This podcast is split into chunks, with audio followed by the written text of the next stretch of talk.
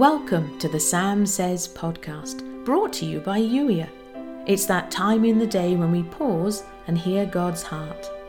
If you'd enjoy reading the Sam Says episodes while you listen, go to youier.com forward slash love notes. Until then, here's today's Holy Spirit love note. There's a way through. There's always a way through or over, or under, or round, there is a path already prepared for you. And no matter how overgrown it looks to you, trust the process. Trust that you are never travelling alone. Trust that I am with you always.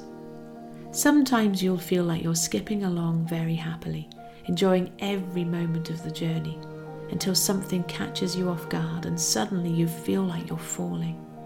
Nothing ever catches me off guard. And whilst, yes, I will sometimes allow you to fall, I'm right there with you. Where would I go? How could I go?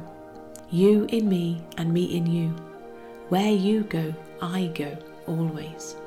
So whether you're dancing along happily or feeling your way forward, one tenuous step at a time, I am with you and I have prepared a way forward for you.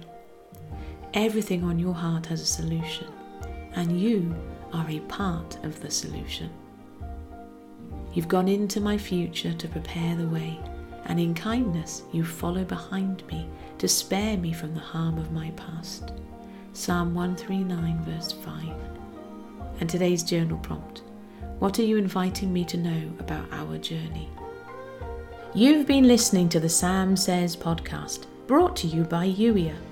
Youier is here to help you step into God's best you, to embrace who you were created to be, to take action on the things that are important, and to have a great time doing it.